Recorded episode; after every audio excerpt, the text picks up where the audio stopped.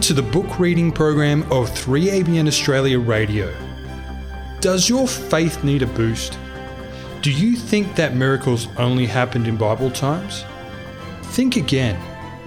Compiled by Remnant Publications, the book Get Ready for a Miracle recounts true stories that prove that when we step out in faith, God displays His power in undeniable ways. Here is our reader, Harold Harker. This story is entitled To Protect and Serve. John 10:27 reads, "My sheep hear my voice, and I know them, and they follow me." My mother, who was married to an army sergeant, became an Adventist when I was about 2 months old. We went to places in Europe where my dad was stationed while I was growing up. But while in the United States, I always went to Adventist church schools and academies and various other things, but I really did not know the God of my mother. I was a rebel and got involved with the wrong crowds. I started smoking cigarettes, drinking beer, partying, and doing the things of the world. I didn't have any desire to serve the Lord Jesus Christ. I grew up, went into the military myself, and served during the Vietnam era. Then I got into law enforcement after leaving the United States Army. One Friday night, I was working and my wife was working on God's Sabbath. As I was riding in the patrol car, I had this sixth sense of feeling that something was wrong at my home. I decided to slip home and see what was going on. When I got there, I went around to the back of the house. It was winter time and very cold, and both the storm door and the kitchen door were wide open. I thought someone was in the house. When I went in, I was armed and had all intentions of shooting whoever was in there. Fortunately, no one was there. I searched the house thoroughly, but didn't find anyone. Finally, I called some people from the county to come investigate the burglary and put some detectives on people that I thought might be involved. The next night, I searched out some of the people who I thought might be involved. There was a young man who didn't live too far from our home, so I questioned him about it and his response was, Well, if you think I broke into your home, then you should talk with my lawyer. I cannot repeat my comments now as a Christian, but I shared with him that if I caught him in my house, he wouldn't need a lawyer, he would need a coroner. Then he said something back to me like this I thought you were some kind of Christian. Don't you know that you can go to hell for killing someone? I started thinking about that, and it troubled me. Would I give up my eternal salvation for something like this? Then I began thinking about the things that were stolen. They were things like my money for our next trip to Las Vegas, my cheaper hunting rifles, not the valuable stuff, one of my badges and some police gear, in addition, all of my wife's jewellery was stolen, except for the watch she would wear to church. I saw the pattern of what was going on, and I knew that the Lord was working on my heart, trying to tell me something. One night, while riding around in the patrol car, the Lord spoke to me. He said, Ron, you've been locking up people long enough and now it's time to go set some free. I shared with the Lord that I would serve Him. My mum kept inviting me to go to church, and I went. To make a long story short, the pastor gave a real, solid, present truth, a thus saith the Lord message. Then he made an altar call.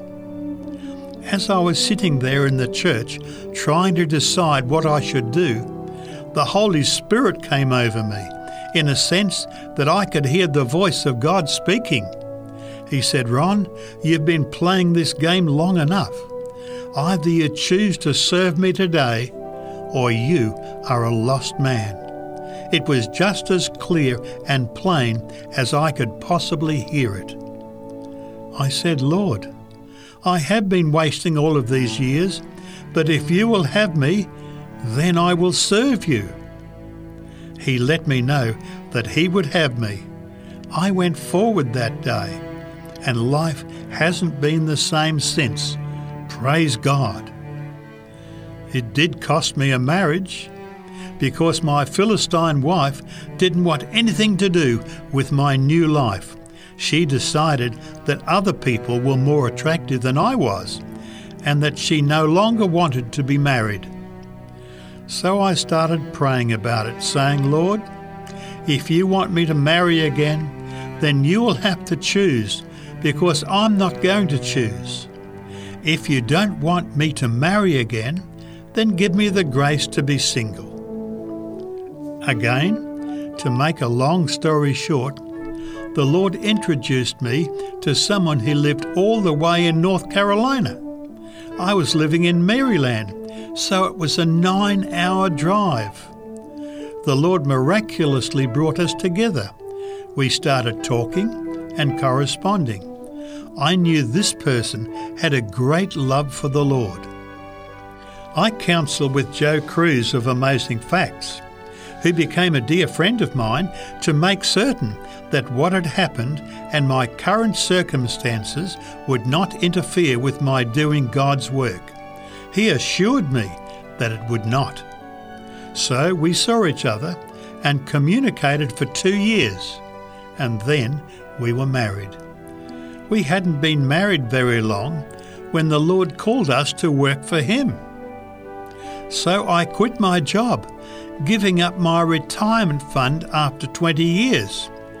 I only had five years left to work before I would have received my full retirement pension. I gave up my brand new home, medical benefits, and everything else to go do the Lord's work. At that time, we still had my two adopted children to support and we were only making a stipend of $50 per month. In addition, we had housing and electric bills to pay. It was a new ministry that was just being established, and there wasn't a lot of money to pay the people. Nevertheless, we went to the Bible verse Seek ye first the kingdom of God and his righteousness and all these things shall be added unto you. Matthew 6:33. We claimed that text, and I shared with my new bride that God was calling us and that we should get packing. And so we went to serve the Lord full time. We do not regret it because God has never let us down. As a result, he has led us into the ministry that we now run, which is called Project Restore. We have had the privilege of printing between 65 and 70 million books and magazines. These are not just little pamphlets, but are 32 four colour magazines and books like The Great Controversy. These materials are going all over the world. We know that a lot of precious souls have come to the Lord as a result, and many have been baptized into God's remnant church. We're thankful for what the Lord has done through us and know that He will do it for anyone else who is willing to step out in faith and do what God would have them do. A reflection associated with this story comes from Education, page 267. We need to follow more closely God's plan of life, to do our best in the work that lies nearest, to commit our ways to God, and to watch for the indications of His providence. These are rules that ensure safe guidance in the choice of an occupation. This story, To Protect and to Serve, was written by Ron Goss, founder of Project Restore of Locust Dale, Virginia. Project Restore's main activity is helping to produce and distribute topical religious magazines. You can find details on their website, projectrestore.com.